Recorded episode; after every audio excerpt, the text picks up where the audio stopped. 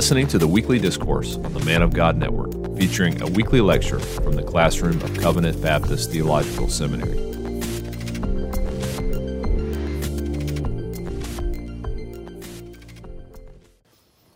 Well, yesterday when we left off our discussion of Fuller, we had come to the point where there had been a division in the church, and his uh, pastor, uh, Brother Eve, uh, had left the church somewhat discouraged about uh, Fuller's position that he had taken in the controversy that had developed in the church. Uh, Fuller's mother had thought that perhaps this was going to be the end of any gospel ministry they would have there at Soham, and so she had arranged for him to have a trade job in London. Fuller couldn't bear the idea of leaving that small congregation. There were some that had decided they would keep meeting, keep gathering together to try to maintain the gospel witness there in Soham. And Fuller wanted to stay with them. and so he continued. Uh, as the people prayed and got together, they believed that one of the persons that could lead them was Joseph Driver. He had shown himself to be mature and shown himself to be a, quite a, uh, a disciple of the Scripture. And so Driver began to lead the church in times of prayer. He gave expositions of passages of Scripture. And on one occasion, when he was sick, he told a member of the congregation uh, to tell Fuller this. He says, that Dr. Uh, Mr. Driver hopes the Lord will be with you. And Fuller thought, what does that mean? I hope he's with me too all the time. and then when they got there to the meeting, he saw that Driver was not there, and they began to have prayer. And then they uh, asked uh, Fuller, one of the deacons, was called on to read some part of Scripture. And he, he said that if I felt the liberty to drop any remarks on it as I went. So he read the passage of Scripture, uh, Psalm 35 Sorrow may endure for a night, but joy cometh in the morning. he had thought about that Scripture earlier as he was walking one day, contemplating uh, this particular passage of Scripture, and he had thought at that time that he believed that he could speak for a while on that. So now he's called upon to read and, and drop some remarks on it. So he did so. He felt great freedom. He sp- spoke about a half hour on the passage of Scripture. Well, this, uh, an occasion like this came again. A second occasion he had didn't result in the freedom that he had, and he felt very discouraged.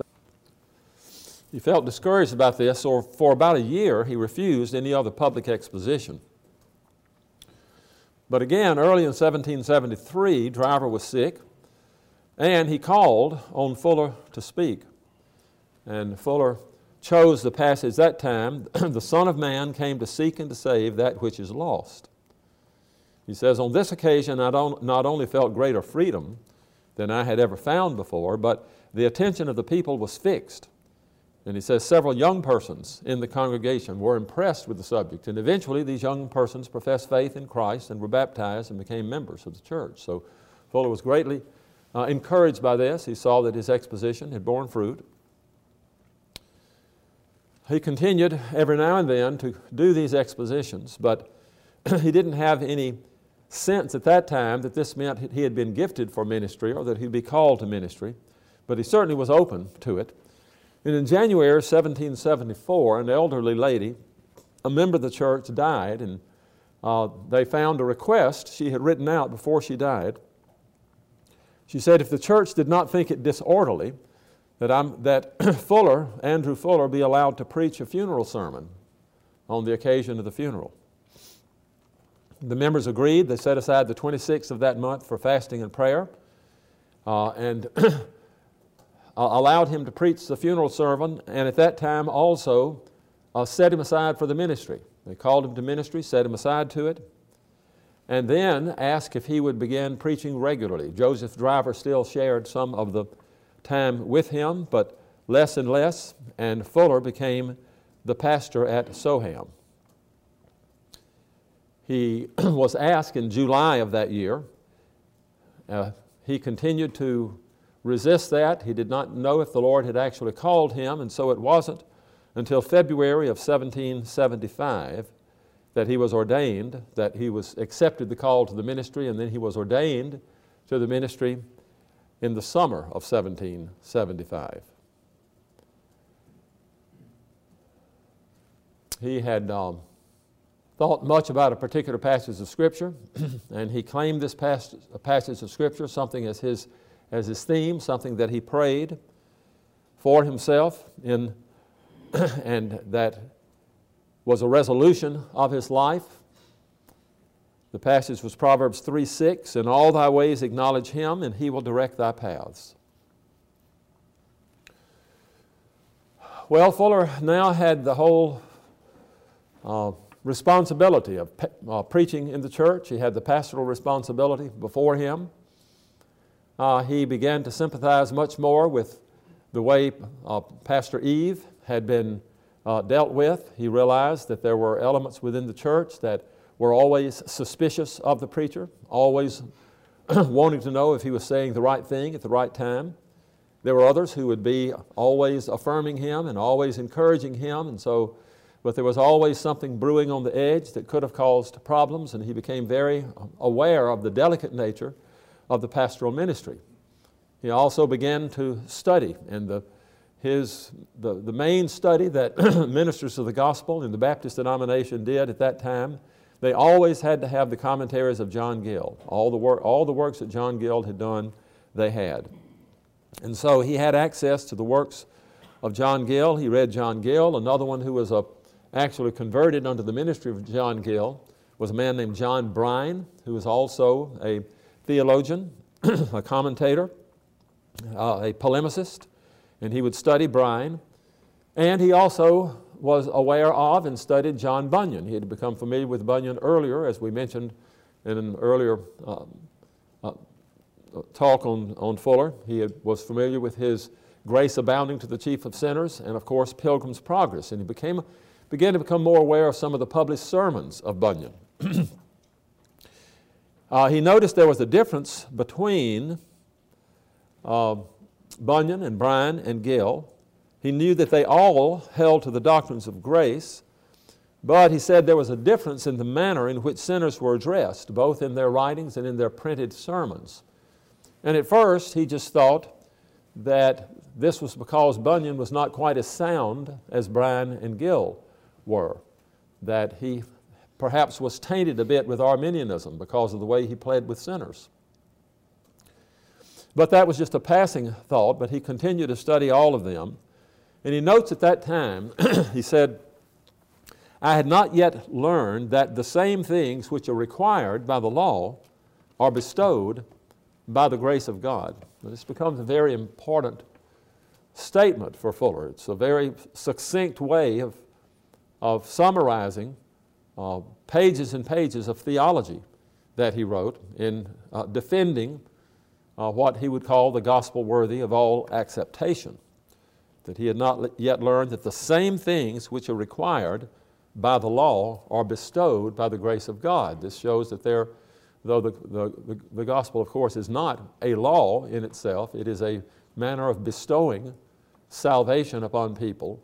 But nevertheless, the, the grace of God, which operates in conjunction with the gospel, is something, as Fuller would contend, that bestows on sinners things that the law had required and forgives them of their own violations of the law. So he had not seen the continuity there was between law and gospel.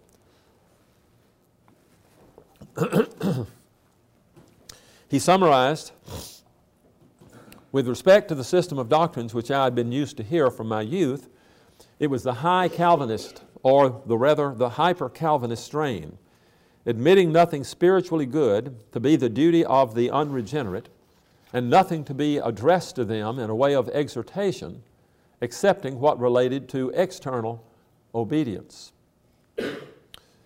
And so the, the exhortations that they would give would be things that related to uh, conducting yourself well in society, being honest uh, in your business, uh, don't pile up more sins than uh, against your account, uh, than you have now. And so, this external obedience, these kinds of admonitions, but uh, lost people would not be admonished to repent of sin and believe the gospel.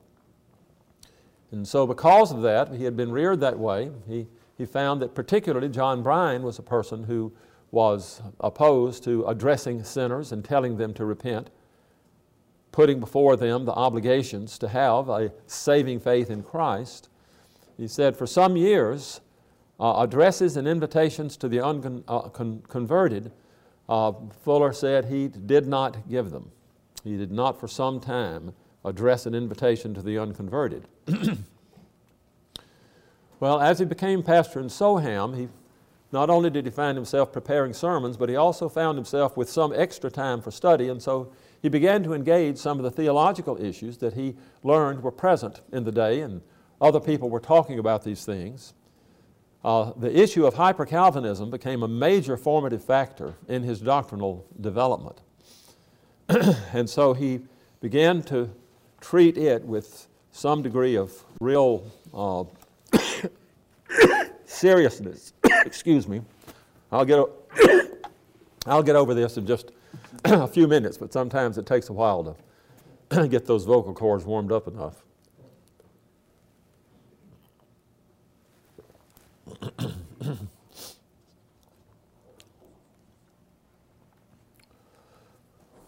he came across a book by a man named Abraham Taylor called The Modern Question. Now, the modern question was, first of all, it was twofold. Uh, does an unregenerate person have the obligation to repent of sin and believe in Christ? Is it his duty to do so? And then the corollary to that is uh, if it is not true that the unregenerate person has the duty to repent of sin and believe in Christ, does the gospel minister have the duty to call upon unregenerate sinners to repent of sin and believe in Christ? And those who are hyper Calvinists would say no to both of those. The unregenerate sinner does not have that duty, nor does the gospel minister have the duty to call upon them. Those who took what was called the positive side of the modern question would say, yes, it is the duty of unregenerate sinners to repent of sin and believe in Christ, and therefore the gospel minister, this is a central part of his ministry, uh, to preach in such a way, to build his case in such a way that he can, uh, with uh, sincerity and fervor, call upon unregenerate sinners to believe in Christ. so those twofold questions were things that Fuller began to think about. Uh, Hyper Calvinism taught that the bottom line question in this issue is the eternal relevance of the moral law of God. Does the moral law of God represent only a temporary arrangement, or is it a revelation of a variety of manifestations of God's intrinsic holiness as placed in the context of a temporal order, an order necessarily created by Him. So, is there ever any situation, ever any providential arrangement, every, anywhere or any, any time that a creature made in the image of God is free from obedience to or for doing all he can to be conformed to the law of God? Is the law of God merely a temporary arrangement, or is it something that is a reflection of God's eternal prerogative and uh, arising out of His own holiness. now, all of the, on both sides, during their discussions, all would agree that the law of God was eternal, that there was no place, there was no time, there was no providential arrangement in which a person was free from obedience to the law of God. And therefore, everything that God has commanded in His law and everything that is in the heart, written on the heart, that implies the law of God, is something that a sinner can be admonished to do. Even if he is unable because of moral inability to obey the law, he still can be admonished to obey the law because that is eternal and that was revealed in the Garden of Eden. And in the Garden of Eden, when Adam and Eve were told not to eat of the tree in the midst of the garden, that was a test of their willingness to obey the law written on the heart, the eternal moral law of God, to obey God, to love God with all of their heart, mind, soul, and strength. But was there ever anything within that arrangement that implied that they had the obligation to relate themselves to God in any way other than through their personal obedience and personal righteousness? Was there anything within that arrangement that implied that they should relate themselves to God through a mediator, through someone else's obedience? John Brine talked about the different powers in man, and he talked about the power of special faith in Christ. The power of special faith in Christ was not a power that was given to man in his unregenerate condition or in his unfallen condition, because there was no need for him to exhibit special faith in Christ. This is something that is added and something that is not necessarily contained in the law written on the heart. Repentance from sin and special faith in Christ were neither powers nor duties in the unfallen state, and thus cannot be so now. So Brine reasoned the communication of such a power to man in his primitive state would have been in vain, for there was no necessity nor use of believing in Christ in that state. And I humbly conceive that man was not furnished with a power, the exertion of which was unnecessary, so long as he should remain in his perfect state. And then a second point that Brine made because God could not require man, while in a perfect state, to put forth such an act as special faith in Christ is. The reason is evident this act necessarily supposes a dependence on Christ for salvation as a creature, lost and miserable in ourselves. But till man was fallen and become miserable, he could not exercise such a trust in Christ as a Redeemer. so it was not a power or an obligation given to man in the unfallen state.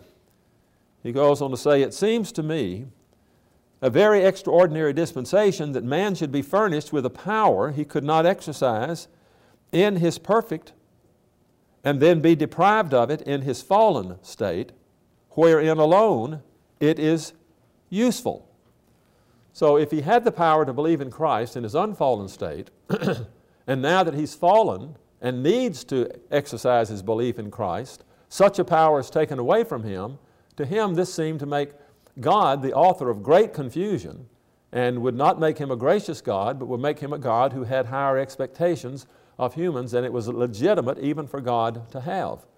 Therefore, all the powers that man had in the unfallen state, that was to obey God, to obey His law, to obey that law that was written in the heart, those were things that he had powers to do. He's lost his powers to do that by his own sin, so his inability to obey the law is still his fault because he had those powers at one time. But powers to believe in a Redeemer, to believe in Christ, to exert faith that has to do with trusting in a mediator to do that which we had the power to do in the unfallen state, does not seem to him to be legitimate at all. It does not seem to be biblical. and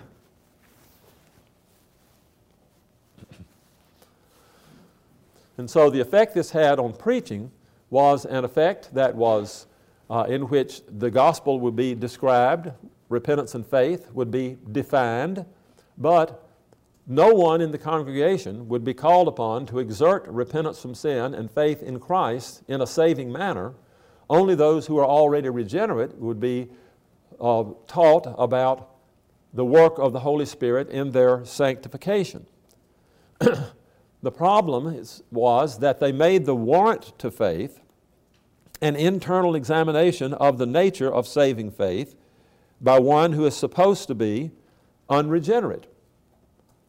You have no warrant to believe unless you can determine that there is a special power being given you by the Spirit to have faith. When you determine that you have this special power being given you, then you have the obligation to exert it. And this is a confusion of what was called the warrant to faith with the way of faith. Usually, the way of faith is seen as that which depends upon the regenerating power of the Spirit, the existing of a holy principle within a person, a heart that is changed, a heart that will uh, see the goodness of the gospel, will repent of sin, will see the loveliness of Christ, will see the power of the gospel, If you discern that you have that heart, then you know that God is giving you that power, and then you have the obligation, the duty to believe. But until then, you do not have the duty to believe, and the minister cannot call upon you and, and, and enforce that duty on you. And so, therefore, it also, as Fuller points out later, substitutes that which is not revealed truth, that is, that such and such a person will be given power to believe in the gospel. That is not revealed in Scripture. So it substitutes that which is not revealed truth for that which is revealed truth. If you confess with your mouth that Jesus is Lord and believe in your heart that God raised him from the dead, you will be saved. Believe on the Lord Jesus Christ, and you will be saved. He that cometh to me, I will in no wise cast out. To as many as believed in him, to them he gave the right to become sons of God. Those are the things that are revealed. and so the condition is a general condition. We know that it is only given to the elect, but the invitation is given, the condition that is set forth is a universal condition that has a specific qualification, and that is believe with your heart. And it was this that caused Fuller eventually to say, yes, you cannot believe, your heart is uh, turned away from God, but still, as we know, that is a moral inability, that is a moral corruption, and you should believe with your heart. You should love God with all of your heart. And so, this, uh, this conflict with, uh, with hyper Calvinism, this is something that he began to deal with very early. Excuse me. So we, are back to these issues of, of does duty imply uh, ability? And one of the things that Fuller continually points out in his ministry is the, uh, the likeness between the high Calvinist or the false Calvinist or the hyper Calvinist, as he called them. He uses all of these, these terms. And on the one hand, and the Arminian on the other is their belief of the same thing about the relationship between ability and duty. So, if you ask the question, does duty imply ability? The Arminian says yes. Duty always implies ability. And if there is no ability, therefore, there can be no punishment in not obeying a command. But the Arminian says since there clearly is duty, therefore, each sinner possesses the ability to repent and believe. Well, the hyper Calvinist answers yes, duty implies ability. Duty always, always implies ability. If there is no ability, there can be no punishment in not obeying a command. And so the hyper Calvinist says since the sinner has no ability to repent and believe, it must not be stated that it is his duty to do so, and he will not be punished further for his refusal to believe and repent when these are powers that he does not have and never did have. So they come out, they, they take the same premise, they come out at different places because one says we have the duty, therefore we have the ability, the ability. The other says we do not have the ability, therefore we do not have the duty. The hyper Calvinist denies the duty to repent evangelically and believe the gospel because the requirement was not present in his original condition of innocent. Innocence. Fallen man is guilty and should obey the law of God, although he cannot. But the law originally was written on the heart. The law was present with man in his unfallen state. The simple positive command he received not to eat of the fruit of the tree was the test of his, his, willingness to obey the law written on the heart. But his present obligation goes no further than that kind of obedience. He will be justly condemned for refusing to obey the law, but refusing to obey the gospel will not in any sense aggravate his condemnation. During the years of his ministry, Fuller stated, I had not yet learned that the same things that are required by the law are bestowed by the grace of God. It's this continuity between law and gospel that Fuller begins to emphasize so much. Well, another, another theological issue that he dealt with that resulted in, in polemical engagement was a question on the pre-existence of the human soul of Christ. There were some who were very warm for this opinion. They believed that Christ's human soul was given him uh, before he was conceived in the womb of the Virgin Mary, and so when he came as the Son of God, that was already connected with his eternal position as Son of God, a human soul. Fuller offered to demonstrate to them that their view led to atheism, or he would give up his position, his opposition to the view. Well, he engaged some of these in a conversation, and this was a view that Isaac Watts eventually took that there was a, the pre existence of the human soul of Christ. they viewed the human soul to be a party to the everlasting counsels of God. That when we have these statements about uh, redemption, in fact, they, they might even use uh, something like Psalm 2 to say, I will tell of the decree. You are my son. Today I have begotten you. They would interpret that as being the existence of the human soul in eternity at the time the decree was, was ordered. And so Fuller asked, um, so you believe the human soul must necessarily be a party to the decree. The human soul must be something that is, uh, that is engaged within the eternal covenant of redemption. They consented, yes, God cannot take counsel with himself, for counsel implies more than one, but God is one, and therefore the human soul of Christ must be there. This, there's, there are bunches of errors in that, but that is, that's the point that they're, they're making. But, Fuller said, the human soul, because it is human, is a created thing, and therefore it has not always existed. Yes, that is true. It was created, it could not be eternal. Well, then, if the human soul is a party to the eternal covenant of redemption, it can no longer be called the eternal covenant of redemption, can it? Because the human soul of God is not, the human soul is not eternal. Then you must suppose that till the great God had a creature to take counsel with, he had no plan. He had no plan of redemption. Prior to this act of creation, he was without counsel, without plan, without design. But being without a plan, without purpose, without design, is not characteristic of God, therefore you do not have a God. You're landed upon atheism.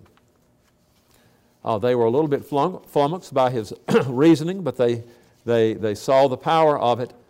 Uh, he applied texts concerning Christ, Christ's pre existence to his humanity instead of his deity. They had put themselves not only in the way of atheism, but the way of Arianism. Uh, and so Fuller was able to convince them that this was an erroneous doctrine. This led then to another controversy about the sonship of Christ. was this a title that was related only to the incarnation, only to the existence of, of Christ as in his humanity? Was Jesus the only begotten Son because he was born of Mary by the power of the Holy Spirit? Or is the title Son of God one that accrues to him before the incarnation? Is this something that is an eternal title of his? Well, Joseph Driver believed the first. He believed that he was the only begotten Son of God because he was uh, born of Mary by the power of the Spirit. Fuller was not convinced of that, but he encouraged Fuller to study all the New Testament passages in which the title Son of God appears. And in doing this, he could determine if it is an eternal name that is given or if it is only temporal. Is it used to denote his relationship to Mary as the Virgin Mother, moved upon by the Holy Spirit, or to his eternal relationship with the Father? Well, Fuller followed Driver's advice and he began to read all the places where the title Son of God was either given specifically or was implied. One of these places, of course, is Psalm 2. And so the, past, the section that says Psalm 2 I will tell of the decree. The Lord said to me, You are my son, today I have begotten you. Ask of me, and I will make the nations your heritage, the ends of the earth your possession. Now, is this something that he is speaking about in his temporal conception in the womb of the Virgin Mary that he becomes the Son of God? Or is this a title that is being used by the Father in their eternal state? And the text says, I will tell of the decree. So this is dealing with the time in which, or the, the point at which, the decree of the victory of this one who is the Son of God will have over all forces that are against him in the world. But it, it is at the point of the decree. And so when he says, You are my son, he's talking about a specific condition that is present at the time the decree is given. And so it cannot be something that is temporal, it has to be something that is eternal. Now, is this title, the Son of God, something that then becomes appropriate to give to Jesus at the time of his incarnation because he already is Son of God? Or is it something that simply means he has been conceived by the Holy Spirit? Well, we go to Luke chapter 1, and we see how this title is something that uh, becomes important in an understanding of what's happening in the incarnation. Luke chapter 1, beginning with verse 26. In the sixth month, the angel Gabriel was sent from God to a city of Galilee named Nazareth, to a virgin betrothed to a man whose name was Joseph, of the house of David. And the virgin's name was Mary. And he came to her and said, Greetings, O favored one, the Lord is with you. But she was greatly troubled at the saying, and tried to discern what sort of greeting this might be. And the angel said to her, Do not be afraid, Mary, for you have found favor with God. And behold, you will conceive in your womb, and you will bear a son. and you shall call his name Jesus. He will be great and will be called the Son of the Most High. And the Lord God will give him the throne of his father David. Now look at the juxtaposition of those two titles. He will be called the Son of the Most High, and he will be given the throne of his father David. So, what does a Son of the Most High mean? Well, the Son of the Most High that is speaking of the operation of the Father, the Son of the Father. But in his incarnation, it is David who is his father. For he will reign over the house of Jacob forever, and of his kingdom there will be no end. And Mary said to the angel, How will this be, since I am a virgin? And the angel answered her, The Holy Spirit will come upon you and the power of the Most High will overshadow you. Therefore, the child to be born will be called Most Holy, the Son of God. Now, in what sense here is he called the Son of God? There are two things that are operating. One, the Holy Spirit comes up on her, and that is the impregnation of Mary, that is the creation of the human nature of Jesus in the womb. But at the same moment, in the same time, exactly contemporaneous with, that, with this, the Most High will overshadow you. Well, what does this mean? The Most High overshadowing her, because the one that will be born uh, in her is the Son of the Most High. Now, this is, uh, uh it, Fuller came to affirm what is called the doctrine of eternal generation. And the reason that this language is like this, the power of the Holy Spirit will come upon you, uh, or, the, or the, uh, the Holy Spirit will come upon you, and the, and the power of the Most High will overshadow you. This means that it, at the same moment that there is a conception of a created being and a finite being, uh, a, a human nature, the eternally generated Son of God, eternally generated from the Most High, eternally the Son of the Father, now fulfilling this decree, the one who already is the Son of God, you are my Son, Today, meaning in eternity, in eternity you are being begotten. Today I have begotten you. At this particular moment, the Most High comes over her, and that eternally generated Son of God assumes to himself in the exact moment of the conception that which the Holy Spirit implants within her through uh, his uh, power of conception. so the child to be born will be called holy. He is without sin. He is generated by the Spirit. He does not come from Adam. He has no corruption. But he is a child that is conceived in her womb. But he is a child that will be holy, and at that same moment, he also is the Son of God because the power of the Most High has overshadowed her at the moment that the Holy Spirit has impregnated her. And so you put Psalm 2 together with Luke 1, and what happens, and you begin to realize that this plan of the, of the conquering of all the nations and the obedience of all nations to him was a decree resident within the triune God, in which the Most High, in which the Father has a plan to honor His Son, His Son whom He loves, the Son that is the product of His eternal love, the Son that is the exact representation of His nature, the Son that eternally exists out of the Father's own conception of Himself in an eternal way, so that He shares the very essence of the Father and is uh, of the Father's love begotten, as it were. And this plan in Psalm 2 is to honor and glorify the one who is the Son of God, and this is the place in which it begins to come to culmination. He also looked at John, uh, passages like John 5 18.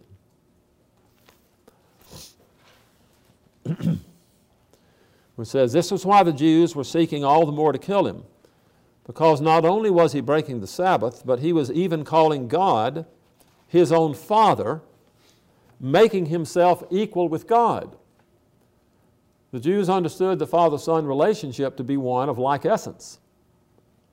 This is why you have all the begottens in, in the Old Testament. And Adam begat a son in his own likeness. It's merely a, an accident of time, an accident, an accident of finitude that those that we beget come after us, but the, the truth of begetting is, is that those we beget have the same nature that we do.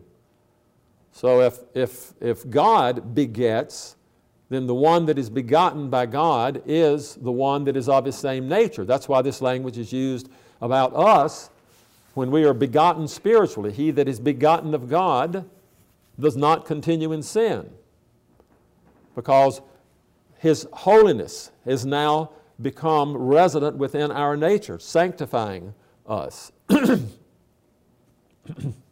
but this begottenness in eternity means that Jesus is of the same nature as God. So he was calling God his Father, making himself equal with God.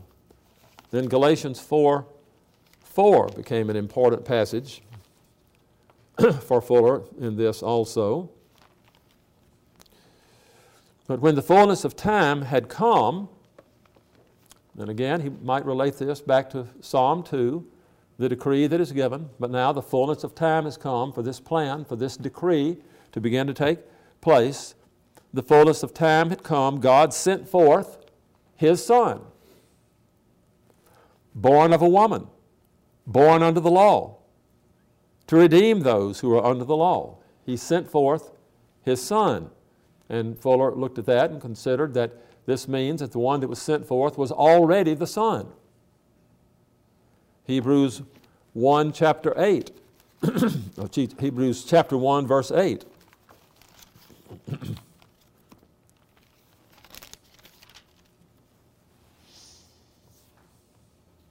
but of the Son, he says, Your throne, O God, is forever and ever.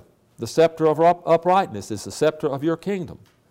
You have loved righteousness and hated wickedness. Therefore, God, your God, has anointed you with the oil of gladness beyond your companions. Of the Son, he says. And so he says this is a statement that is made at the time the decree has been made, and he calls him the Son. He's the Son already. Hebrews chapter 5, verse 8.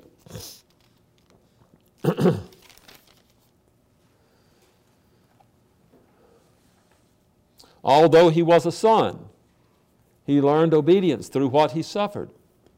And Fuller interpreted that to mean that although he was a son, meaning although in his very nature as God, being the Son of God, he was perfect and impeccable and immutable, nevertheless, in his incarnation, in his humanity, he went through a time of testing so that obedience was something that became more and more characteristic of his life as he went through life and saw the things that he must suffer in obedience. And finally, verse 9, and being made perfect, he became the source of eternal salvation to all who obey him. And so he, he took this to mean that this is a relationship between Jesus as he is in his permanent state of deity being eternally the Son of God, but it shows how radically um, and uh, uh astounding this, this doctrine of reconciliation is. It's the one who is eternally Son of God submits himself to a condition in which he, will, he himself will learn obedience through what he suffers. And though he is perfect and immutable, in his humanity will be made perfect and therefore became, become the source of eternal salvation to all who obey him. In 1 John chapter 3, verse 8, there, there are other verses that he uses, but these seem to be particularly important.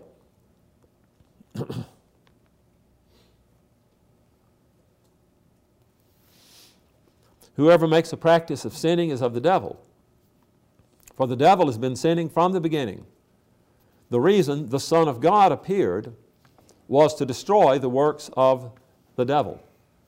And Fuller took this to mean that this is speaking of Jesus in his eternal state as Son of God. The Son of God appeared. The Son of God took upon himself our flesh. The Son of God was, was manifest in the flesh. well, these convinced him of uh, this doctrine of the eternal sonship of Christ. Eventually, he, he affirms it in the terms, the Orthodox terms, the eternal generation of the Son. And so he came to believe that this title was of, was of an, uh, an eternal personal distinction for Jesus Christ. His work at this time prepared him for his polemical engagement eventually with the Socinians in their denial of the deity of Christ and with uh, the deists also, in their relegation of Christ simply to uh, the position of a man. Uh, and so during this time at Soham, he's preparing himself theologically for these future polemical engagements, which we will talk about in a little bit more detail later. Thank you for listening to the weekly discourse. If you've been blessed by this week's discourse, please consider subscribing to the Man of God Network so that you can continue to be blessed with resources like these.